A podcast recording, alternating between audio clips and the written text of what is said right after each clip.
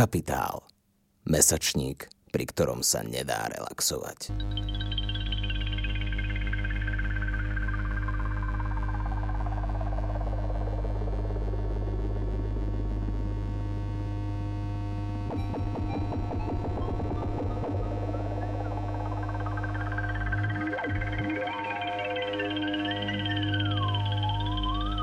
Dobrý deň a vítam vás pri počúvaní druhého dielu ekologického podcastu Kapitálu, ktorý sme sa medzi časom rozhodli nazvať Klimax. V prvej epizóde sme sa spolu so zástupcom redakčného blogu Karmíny rozprávali na tému kapitalizmus, čo to teda je, ako funguje a ako sa kríza spôsobená globálnou pandémiou koronavírusu dotkne životov pracujúcich ľudí. A pokiaľ vás témy spojené s podmienkami pracujúcich zaujímajú viac, a veľmi vám odporúčam sledovať ich blog, ktorý nájdete online na adrese karmina.red. Ak ste túto našu predošlú epizódu nazvanú Kapitalizmus, krízy a korona nepočuli, tak jedna z takých ťažiskových myšlienok, ktorá od nášho hostia odznela, bola, že kapitalizmus je systém, ktorý uprednostňuje vytváranie zisku pred uspokojovaním potrieb ľudí, po prípade prírody. No a to je presne bod, od ktorého by som sa chcel dnes odraziť a preto som veľmi rád, že pozvanie do našej dnešnej relácie prijala Eva Fraňková, ekologická ekonomka pôsobiaca na katedre environmentálnych štúdí na Masarykovej univerzite v Brne. Ako som spomenul, vy ste ekologická ekonómka. Mohli by ste nám prosím na začiatok vysvetliť, čo to vlastne je ekologická ekonómia, na akých princípoch funguje a v čom je vlastne odlišná od takej tej klasickej ekonomie, s ktorou jsme konfrontovaní každý deň? Uh, ekologická ekonomie je nějaký, my tomu říkáme, jeden z heterodoxních směrů ekonomického nějakého přemýšlení, což znamená, že je teda jako jiný než ten mainstreamový, uh, než ta mainstreamová ekonomie, která se když to zjednoduším, učí na ekonomkách, nebo je prostě ten um, střední proud ekonomického myšlení. Uh, ekologická ekonomie se snaží nějakým jako zásadním způsobem zohlednit v tom ekonomickém uvažování uh, jednak přírodu, uh, ekosystémy a prostě uh, ty zdroje, na kterých závislíme, závisíme a který využíváme v tom ekonomickém procesu ale zároveň teda přemýšlet i nějakých, eh, o nějakých společenských souvislostech, ne teda myslet jenom, když to řeknu zjednodušeně, na planetu, ale i, i na společnost, na lidi. Um, řekla bych ještě, eh, což na první pohled možná není zřejmý, ale že jako v rámci těch eh, různých proudů jako alternativního ekonomického myšlení se vlastně rozlišuje environmentální ekonomie a ekologická ekonomie, což normálně většinou ty slova jsou synonyma, ale zrovna tady v tom případě je to rozdíl, zatímco ta environmentální ekonomie nějakým způsobem pořád vychází z toho mainstreamu v tom, že do značné míry spoléhá na nějaký tržní síly a, a ty, řekněme, jakoby e, peněžní a tržní mechanismy, tak ekologická ekonomie e, právě tohle jakoby kritizuje, nebo v kritice toho mainstreamu jde hloub a vlastně snaží se přemýšlet o nějakém nastavení toho ekonomického systému a uspokojování lidských potřeb. Eh, kde primární eh, by nebyly tržní síly nebo hm, prostě ten, ten peněžní, peněžní mechanismus a monetizace, ale ještě nějaký jako jiný mechanismy. Nevím, jestli to tak stačí. No jasné, ur, určitě. Akože, pokiaľ mi niečo nebude jasné, tak sa, tak k tomu vlastne ešte vrátime. Uh, ja by som trošku teraz odbočil a mňa zaujíma taká jedna vec, že odkedy sa stala klimatická kríza alebo sa dostala v tom diskurze do nejakého mainstreamu, a tak sa začala do veľkej miery a, spomínať, spomínať vlastne ten termín a, green growth, alebo teda zelený rast. A toto je vlastne taká tá ťažisková téma, okolo ktorej ja by som sa chcel a, dnes do veľkej miery točiť, a teda okolo toho rastu. Je teda nejaký zelený rast možný a nějak dlhodobo udržatelný, teda neustále narastanie ekonomiky? Uh, jo, tak to je typicky otázka, kde se právě jako lomí ten rozdíl mezi to environmentálně ekologickou ekonomií, nebo jedna z těch otázek a jako z pohledu toho oboru, kterýmu já se věnuju, a to je ta ekologická ekonomie, tak eh, právě ten zelený růst je jako nonsens v principu. Uh, jako víra v to, že budem schopný, nebo je, že je možný jako neustále eh, jako nafukovat ten koláč ekonomický, když to řeknu hodně zjednodušeně, nebo jako ten, ten, ten objem eh, materiálů, energie, toho všeho, co jako využíváme a přeměňujeme a potažmo teda ta peněžní hodnota tady toho zboží a služeb, který vyrábíme, může pořád růst a zároveň budeme schopný nějak jako zázračně prostě uh, uchovat ty zdroje v nějaký jako mm, prostě v nějakém stavu, který je dlouhodobě udržitelný, tak z našeho pohledu je prostě jako nesmysl, jednoduše řečeno, nebo jako utopie.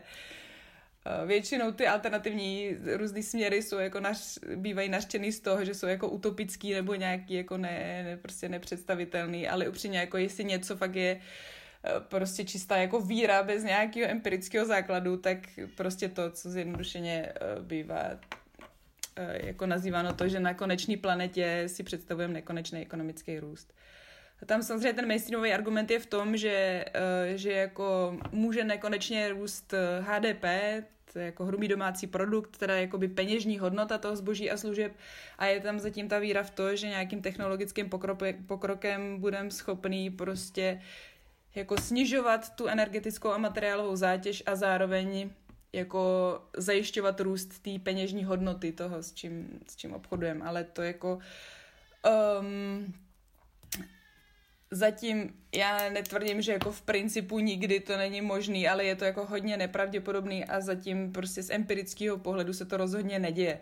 A ta míra úspor, kterou potřebujeme na, jako z hlediska třeba t- t- v té debatě o klimatu, jako z hlediska toho, kolik CO2 nebo prostě skleníkových plynů, o kolik potřebujeme ty emise snížit, tak představa, že si jako zachováme tu úroveň ekonomického růstu a zároveň dosáhneme toho potřebného snížení je prostě totálně jako ne, neuskutečnitelná v tom krátkém čase, který máme k dispozici.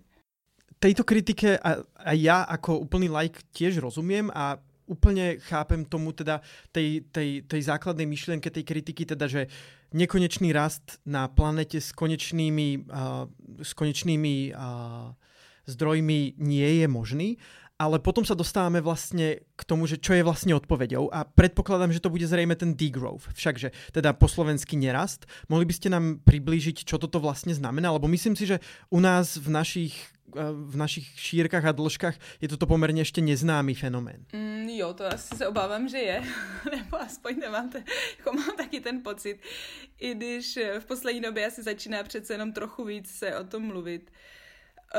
Um, Jo, to je přesně nějaký, jako ve chvíli, kdy si člověk připustí teda, že, že ten nekonečný růst tak úplně nekonečně nepůjde, Uh, tak samozřejmě to, to, k čemu je jako podle mě dřív nebo později zákonitě dojde, že teda je potřeba snižovat jako tu, tu energetickou a materiálovou náročnost toho našeho jako socioekonomického systému a tím pádem teda jako snižovat, což je ten nerůst. On ten, samozřejmě ten překlad není úplně šťastný nebo jako přesný, protože uh, nerůst jako naznačuje, že se jakoby nějakým způsobem zastaví ten růst, ale ono jde opravdu jako o pokles, jako snižování. My jsme se snažili najít nějaký jako lepší slovo pro to, který taky jako nenese ten, to negativní vymezení vůči tomu růstu, ale spíše nějaká jako pozitivní představa nějakého teda jako směřování prostě k něčemu jako dlouhodobě smysluplnému ale zatím jsme to slovo jako nenašli, to je jedna z těch výzev toho hnutí, ještě si myslím pořád. Ale jako není to samozřejmě to nejpodstatnější, ale v nějakém smyslu, jako aby to inspirovalo nějakou jako hlubší proměnu, tak si myslím, že i to, i to slovo ještě jako bude hrát nějakou roli, jsme zatím nenašli. Nicméně jako proč ten nerůst si říká nerůst, je právě snaha jako explicitně se vymezit tady vůči těm jako zeleným nátěrům toho mainstreamového růstu. Jako, že udržitelný rozvoj, zelený rozvoj, to všechno jsou takový jako uh, koncepty, který, nebo jako chytrý růst, všechno jsou takové koncepty, které se tváří, že právě si můžeme uchovat ten současný systém a nějak ono to nějak jako půjde s těma úsporama. A tomuhle ten nerůst jako explicitně nějak se snaží jako nastavit zrcadlo, že tak, jakže opravdu ten růst jako nepůjde do nekonečna. Tak proto je tam jakoby to negativní vymezení, ale spíš je tam snaha jako teda nějak provokovat tu debatu vůbec veřejnou na to téma a s tím, že samozřejmě ta vize potom není jako mm, e, nějaká negativistická, že je snaha prostě vytvořit vizi nějaký jako uh, prostě představy dobrýho života, ale jako teda smíň materiálními statky. uh-huh. A v tom, v tom prípade mňa by zaujímalo, že pokiaľ by sa jednalo o uh, teda nerast, teda znižovanie nejakej pro, produkcie materiálnej, dalo by sa pri takomto ekonomickom modeli vlastne pokryť potreby všetkých ľudí? Pokiaľ, lebo toto si viem predstaviť, že bude jeden z tých hlavných argumentov takej tej klasickej ekonomie, že no veď ale ľudí je stále viac a viac, takže potrebujeme stále viac a viac výrobkov na to, aby tí ľudia mali strechu nad hlavou, mali si čo obliecť, mali čo jesť um, a, a a tak ďalej. Na toto sa vlastně ekologická ekonomia pozerá ako? Jo, tak je zásadní debata o tom, co myslíme těma potřebama, no. Prostě mainstreamová ekonomie, jakože jo, to úplně učebnicová definice ekonomie je, že se zabývá prostě tím, jak si lidi rozdělují vzácné zdroje, aby nějak uspokojili nebo naplnili svoje potřeby, no. Tak to samozřejmě zní nadějně, ale jako ten mainstream má hodně specifický chápání jednak ty vzácnosti těch zdrojů, protože vlastně říká, že jako v absolutním smyslu ty zdroje vzácný nejsou, jenom jako když jeden dochází, tak ho teda vyměníme za nějaký jiný a jako lidská invence je nekonečná, takže jako vždycky něco vymyslíme. A ten koncept těch potřeb vlastně taky jako nějak mainstream nerozpracovává. Jako jediný zásadní, co analyticky o nich říká, že jsou nekonečný a v principu jako rostoucí, jako že preferuje mít víc než míň a, a všechny ty modely jako počítají s tím uh, tady s tou premisou, no. Tak ekologická ekonomie se snaží nějakým způsobem jako přijít s nějakým konceptem těch lidských potřeb, který jako rozlišuje nějaký jako druhy a míry naplnění těch potřeb.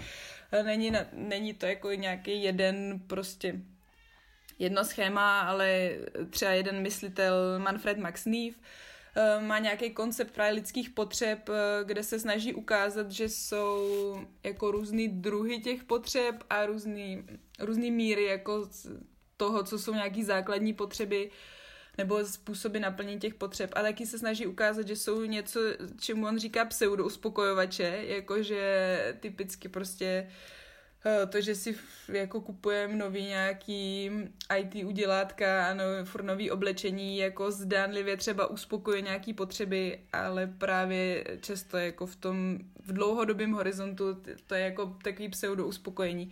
A ve chvíli, kdy nemáme uspokojený nějaký zásadní potřeby, třeba bezpečí nebo lásky nebo jako přijetí v, v rámci blízkých vztahů, Eh, tak eh, tady to, tak ty materiální, ta materiální spotřeba nám žádné jako uspokojení nějaký zásadně nepřináší.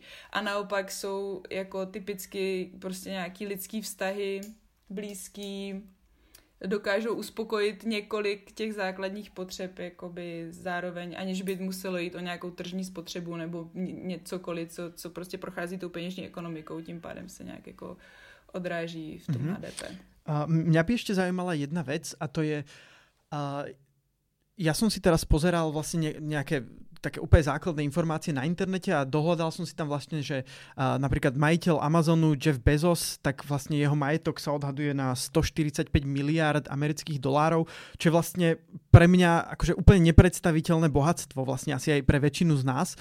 Uh, ne, nemôže toto byť aj jeden z problémov vlastne, že aj vlastne napríklad pri tom súčasnom ekonomickom modeli, že dajme tomu teoreticky, že toho bohatstva je dosť, len je nesprávne prerozdelené, že niekto sedí na úplne že obrovskom, obrovskom mešci peňazí ako strýko držgroš a iní ľudia nemajú čo jesť, že keby sme vlastne toto prerozdelili, tak nedokázali by byť tie potreby naplnené už v současnosti? Uh, jo, jo, to je další část, to jsem jakoby ne- nedořekla nebo neřekla všechno, děkuju. Uh, samozřejmě jako jedna věc je, čím jsme schopní naplnit ty potřeby. Je jasný, že prostě potřebujeme mít nějaký příjem kalorií na den, aby jsme jako zajistili nějaký bazální metabolismus a ideálně ještě o trochu víc, aby jsme byli schopni nějak fungovat, ale to samozřejmě neznamená, že potřebujeme x druhů nesezónního ovoce zeleniny dovezený z druhého konce světa plus eh, to plítvání že jídlem v rámci různých fází toho celého cyklu produkce a spotřeby.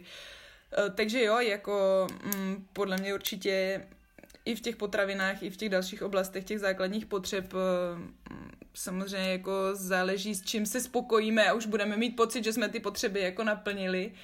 A to, jak je naplňujeme v současnosti, tak je, jako může být hodně přehnaný, nebo jako rozhodně ne, ne na, tý, na tom někde blízko toho nutného minima.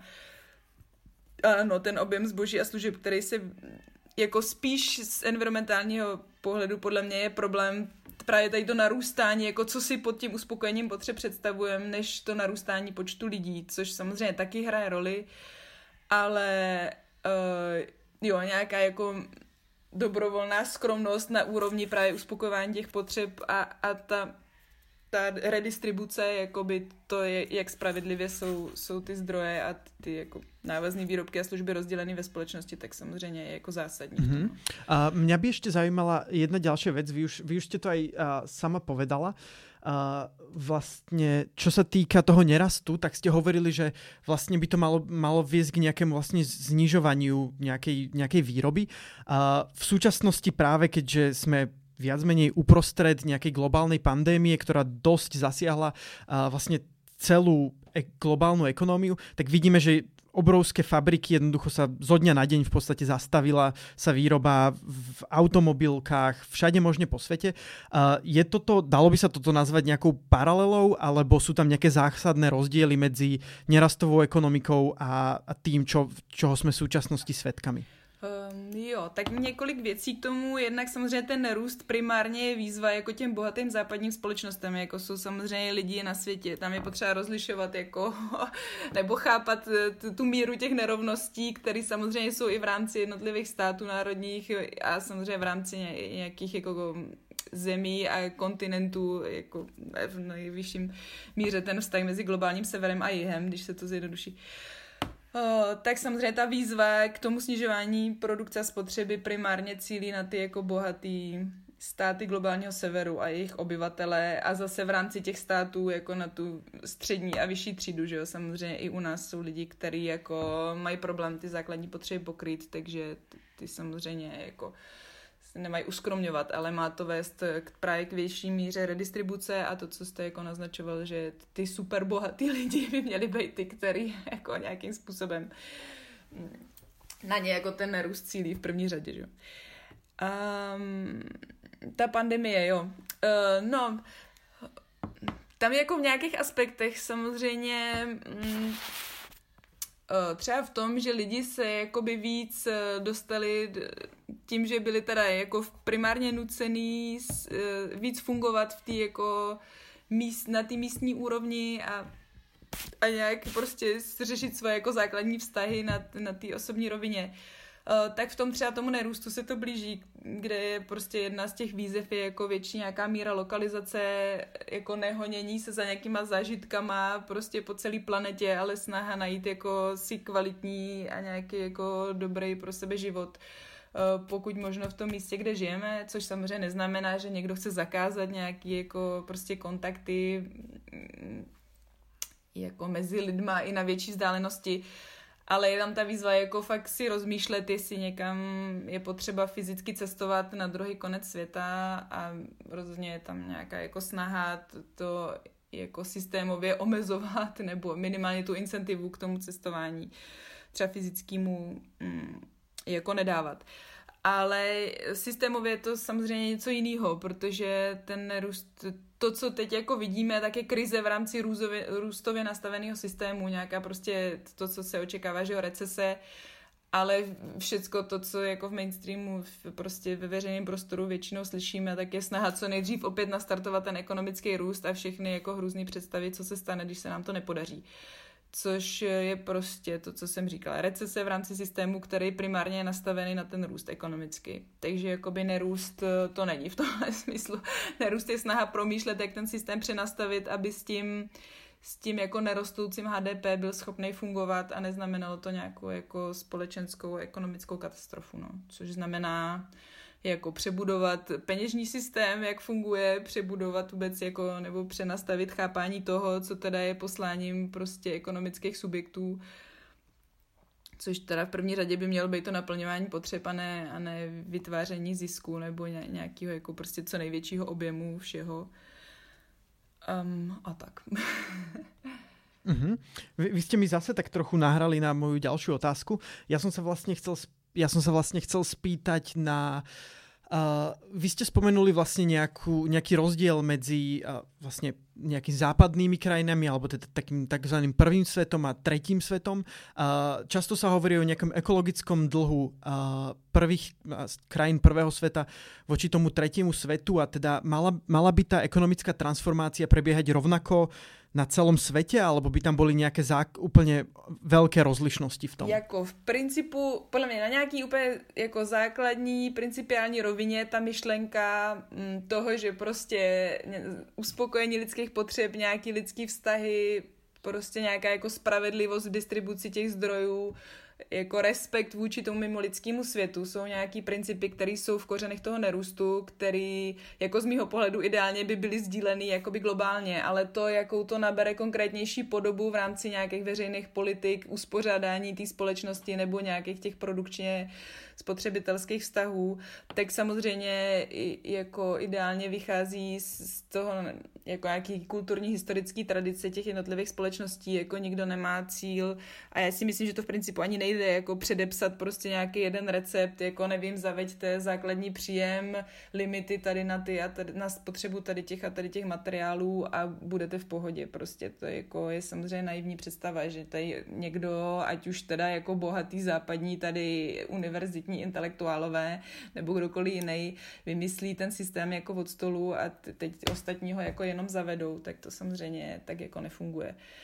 Takže podle mě je ideál jako o těch základních hodnotách eh, nějak samozřejmě diskutovat a ideálně tady na těch, který jsem naznačila, se jako shodnout ale ty konkrétní opatření nebo už ten o ten jako jeden krok konkrétnější nějaký prostě koncepty, jak to zavádět do praxe, tak eh, se budou lišit. Plus to, že samozřejmě ta výchozí situace, to, co jsme vzpomínali, no není jako stejná pro všechny, takže samozřejmě úplně jinak to může vypadat jako v Indii a úplně jinak v, prostě ve Spojených státech amerických. Ale jako rozhodně podle mě uh, tam není ta představa, že všechny ty státy globálního jihu jako nějak potřebujou nebo je nutný, aby prošly tou fází toho, toho jako růstu a té naší úrovně materiální spotřeby, aby potom nějakým způsobem byli schopní zavádět nějaký úsporný opatření. Jako ideál samozřejmě je, aby, aby se ta spotřeba jako vůbec nedostala na, na tu úroveň jako příliš vysokou, kterou máme my teď. Ale samozřejmě z hlediska toho, toho dluhu, který jste vzpomínal, tak jakoby rozhodně ta výzva toho nerůstu je, že bychom měli začít sami u sebe, než začneme někomu jinému říkat, co, co by měl se sebou dělat. Jako ideál je, aby ty lidi v různých částech světa k tomuhle nějak dospěli jako sami za sebe. No. A t- samozřejmě jsou hnutí i v zemích globálního jihu, který k tomuhle směřují ten v Jižní Americe třeba existuje koncept buen vivir, což je jakoby dobrý život, se dá volně přeložit, který jakoby s těma myšlenkama nerůstu v hodně věcech se, se jako stotožňuje nebo propojuje, ale vychází jako z, z trochu jiných kořenů, nějakého třeba i jako místního, tradičního náboženství nebo nějakého systému hodnot, který mm, mají ty místní obyvatelé. Takže to rozhodně jako ten koncept uh, se snaží tady ty globální jako souvislosti a nějaký prostě právo na sebe určení, nebo nevím, jak to říct, jako nějak výrazně samozřejmě reflektovat. Uh-huh. Inak zase ste už spomenuli jednu vec, na ktorú som sa ja potom chcel opýtať a to je základný príjem. Uh, je to vlastne niečo, s čím by, uh, s čím by vlastne nerastová ekonomika počítala? A mohli by ste vlastne vysvetliť, čo to základný príjem vôbec je, pretože tiež opäť je to taká téma, ktorá si myslím, že na Slovensku ešte nie je úplne mainstreamová. Viem, že vo Fínsku s tým boli nejaké pokusy a dokonca teraz prednedávnom som v správach počul, že v Škótsku sa vzhľadom na pandémiu uh, koronavírusu uvažuje nad zavedením nejakého, nejakej formy základného príjmu. Mohli by ste to vysvetliť, uh, či s tým, mohli by ste tam teda vysvetliť, či s tým teda uh, nerast počíta a čo to vlastne je? Já doufám, že to zvládnu, jako není to úplně moje téma, ale ta základní myšlenka je, že by mm, prostě každý občan uh, měl nějaký základní, teda nepodmíněný příjem, který by, teď je otázka, jestli byl na úrovni nějakého jako životního minima nebo minimálního příjmu, nebo prostě to nastavení, ty výše, zase by měla být věc nějaký celospolečenský debaty nebo nějaký jako širšího konceptu prostě, uh, jak by to fungovalo. A ta idea je, že by teda lidi nebyli tlačený do toho kolotoče, že vlastně často prodávají lidi svoji práci, aby vydělali peníze na pokrytí těch základních potřeb a vlastně věnují většinu života svého něčemu, co je jako, i třeba si sami uvědomují, že to je jako destruktivní vůči společnosti, nebo minimálně ten, pří, ten přínos jako produkce různých věcí je jako sporný nicméně jsou v takém kolotoči té jako nutnosti vydělat peníze, aby si mohli prostě něco dovolit. Um, a, a měli vlastně nějaký volný čas i nebo se mohli věnovat svým zálibám, tak mají pocit, že napřed musí vydělat nějaký peníze. Uh, tak tady z toho základního jakoby tlaku by ty lidi byli do nějaký míry vyvázaný, tím pádem jednak by měli uh, víc prostoru si teda volit, čemu jako chtějí ten svůj čas věnovat a, a ta představa je, že by jako častěji ho věnovali nějakým řekněme, jako veřejně prospěšným nebo minimálně jako, řekněme, kreativním věcem. A, a zároveň, že by byl větší prostor pro nějakou veřejnou participaci, protože důležitým, jako důležitou součástí těch nerůstových představ je nějaká jako větší míra přímé demokracie nebo vůbec jako demokratické participace v nějaký veřejné diskuzi. Ať už to má formu, nevím, participativního rozpočtu nebo nějakého společného strategického plánování, třeba veřejného prostoru, a to zase je věc, na kterou lidi často mají pocit, že nemají čas, eh, protože jsou právě v tom kolotoči jako mm, prac, prostě prodávání svého času nebo jako práci za peníze eh, v něčem, co třeba jejich hodnoty jako neodráží, ale mají pocit, že to je nutnost nějaká životní. Mm-hmm. Uh, dali by sa napríklad zápasy, alebo respektíve minimálne teraz vzniká taká polemika v niektorých krajinách o zavedení napríklad 6-hodinového pracovného času alebo 4-dňového pracovného týždňa. Dá sa toto chápať ako nejakým takým medzikrokom k takej tej postupnej transformácii na nerast? Jo, jo, to zkrácení pracovního týdne je další z nějakých těch nerůstových návrhů, který zase jako neřeší prostě všecko, nebo je to jenom jeden dílek nějaký skladanky celého toho jako socioekonomického systému, který samozřejmě musí nějak fungovat jako celek. Ale jo, je to logický jako další krok, prostě nějaký ten nerůst jako nenavrhuje jenom snižování materiálové energetické spotřeby, ale i nějaký takový celkový jako zpomalení nebo jako sklidnění toho života, který jako se prostě mm, se, no, ve spoustě oblastí jako zrychluje, nevím, přesouvá do virtuální sféry, tak je snaha prostě nějak spíš se sklidnit a, a jako zamyslet, než, než furt hromadit nějaké jako zážitky a, a majetky. A, tak, a... Mm-hmm, tak, také nějaké celkové zpomalení všetkého. Mm-hmm. Uh, ja by som mal ešte ďalšiu jednu otázku a to je, že v súčasnosti uh, vlastne všetky tie ekonomické modely fungujú na HDP, hrubom domácom produkte. Nerastová ekonomika, tá by fungovala ako by vlastne počítala veci? Stále by sa udržalo toto akože HDP, alebo by tam boli nejaké iné veličiny, ktoré by sa dali nějak kvantifikovat? Mm, jo, ideálně by se mm, v rámci nějaký celospolečenské debaty se prostě nadefinovalo, co vlastně má smysl teda jako sledovat jako nějaký indikátor toho, eh, jestli té společnosti se daří dobře nebo hůř nebo líp nebo nějak tak jako přiměřeně prostě. Uh, jestli vzkvétá.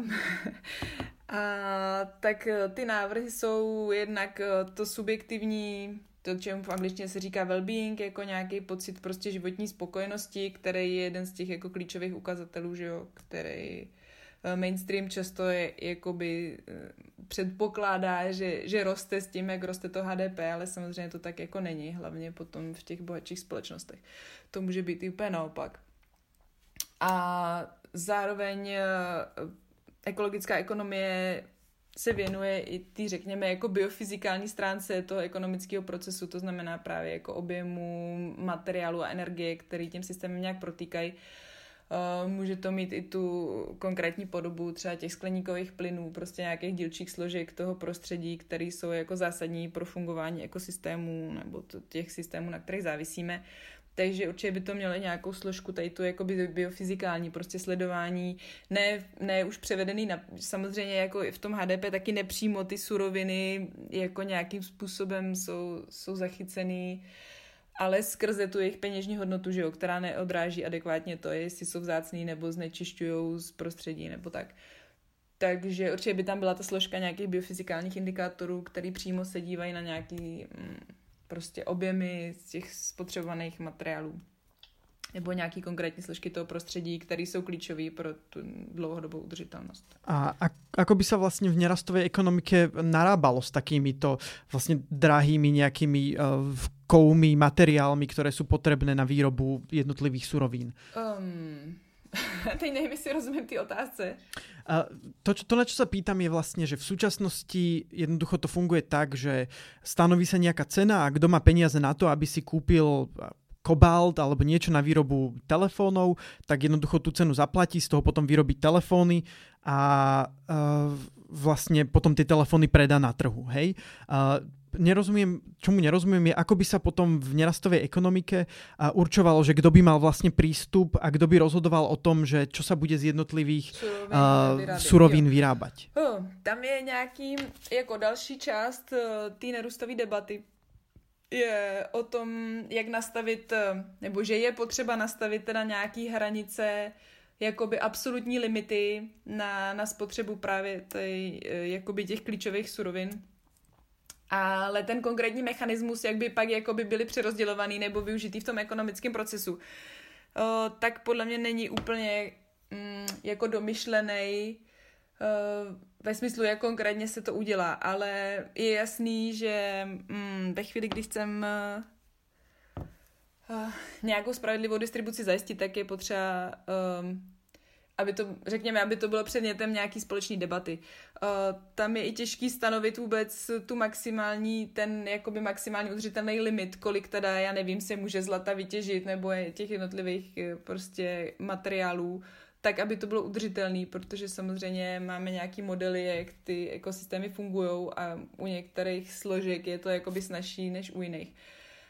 Ale jako v principu ten růst eh, je potřeba říct, že nemá jako na všechno odpovědi, nebo prostě lidi z toho hnutí se snaží ty témata spíš jako vytahovat a zrovna tohle, jak, jak se jako budou v rámci toho ekonomického systému jakoby distribuovat ty vzácné zdroje, um, je otázka, do jaký míry k tomu bude využitý, nebo může být využitý ten současný tržní mechanismus a do jaký míry je potřeba ho nějak jako zásadně transformovat. Mm-hmm. A hej, akože rozumiem tomu, že vlastne to akože nie je nejak dopredu predpripravená odpoveď, že takto sa to všetko má stať, ale že by sa to postup, musel asi ten systém transformovať nejak postupne, predpokladám. Rovnako ako vznikal nejakými postupnými procesmi, tak asi uh, by sa potom aj nejak musel premeniť. Uh, ja by som asi mal na vás úplne poslednú otázku a to je, že keby sa prešlo na uh, nerastovú ekonomiku, znamenalo by to automaticky odvrátenie klimatickej krízy? Znamenalo by to, že by sme dokázali ako ľudská spoločnosť fungovať na tejto planéte eh, dlhodobo, v podstate akože v, v rozmedzi stoviek rokov ešte? No, tak eh, tam jednak teda, jako ta dlouhodobá udržitelnost neznamená jenom odvracení klimatické krize, že jo? To klima je prostě jeden z problémů, který jako v poslední době Eh, jako nějak eh, vyskakují nebo více dostávají do veřejného povědomí, ale samozřejmě nevím, ubytek biodiverzity, acidifikace oceánů, nevím, jako jsou další systémové problémy, které máme, nejenom to klima, ale to samozřejmě jako je do nějaký míry propojený, nebo jako tím společným jmenovatelem je právě podle mě to, že jsme přešvihli, úplně jednoduše řečeno, ten objem věcí, které uvádíme do pohybu a využíváme z toho prostředí a nejsme schopní je nějak prostě pak jako adekvátně začlenit zpátky do těch ekosystémů, nebo prostě už jako ubíráme tomu mimo lidskému světu jako příliš mnoho prostoru, takže už se nestačí jako regenerovat. Um, te, a ta jako odpověď na to samozřejmě záleží, jak rychle se nám ten nerůst podaří. Jako podle mě rozhodně si nejde představovat, že tu klimatickou krizi odvrátíme, pokud budeme trvat na tom imperativu toho ekonomického růstu, nebo jako představovat si, že nějak ozeleníme ten růst HDP a, a to klima jako vyřešíme, je podle mě jako utopie. Takže si myslím, že nerůst jako rozhodně k tomu je potřeba, ale jak rychleji nebo jako jestli se podaří dost rychleji, to já nedokážu jako říct. Ale já si myslím, že v principu jako a to je spíš taková jako víra nějaká, nebo jako životní postoj, než nějaká empiricky jako založená, založený poznatek, ale jako v principu já si myslím, že bychom měli být schopní nějak udržitelně tady to své fungování nastavit ale mm, jako kdy se nám to podaří a za jakých podmínek a jak moc to klima mezi tím nebo jako jiný systémové věci nás nějak jako k tomu donutí, tak to samozřejmě moc nedokážu odhadnout. No. Tak um, já doufám, že to nějak jako dáme, ale obávám se, že, že to nebude úplně v nejbližších několika letech, jak by z hlediska toho klimatu jako bylo potřeba. No. Dobre, mne napadla tým pádom ešte už úplne, úplne posledná otázka a to je taká, ktorú podľa mňa všetci hostia a hostky úplne najviac neznášajú. Uh,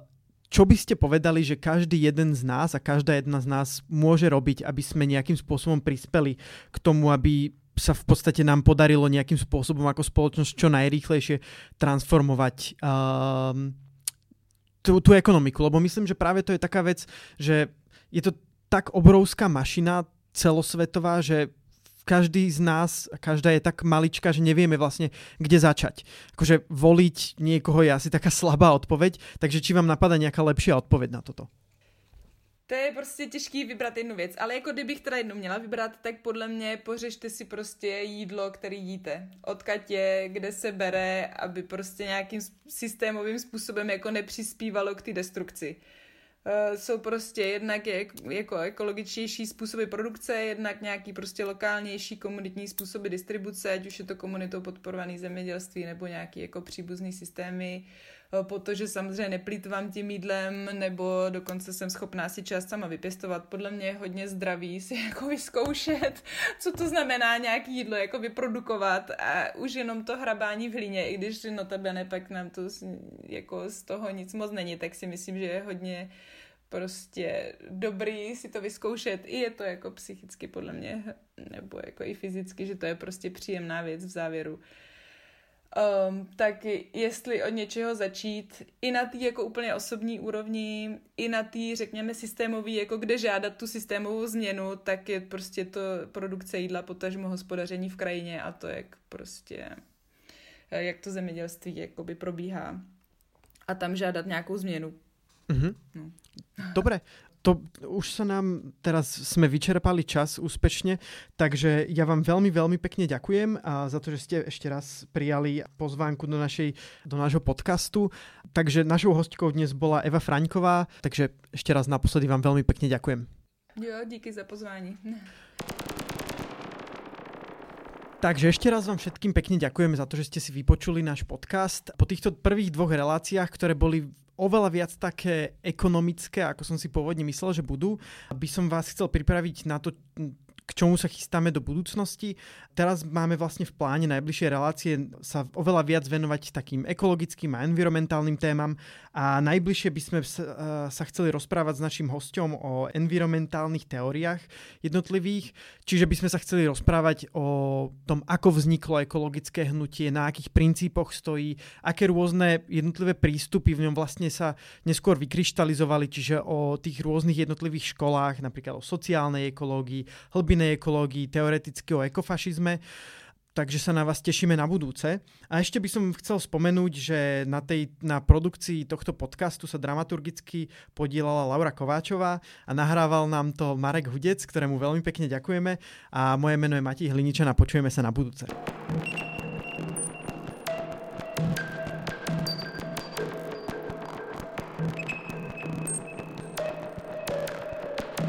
Počúvali ste Capitalx podcast angažovaného mesačníka Kapitál.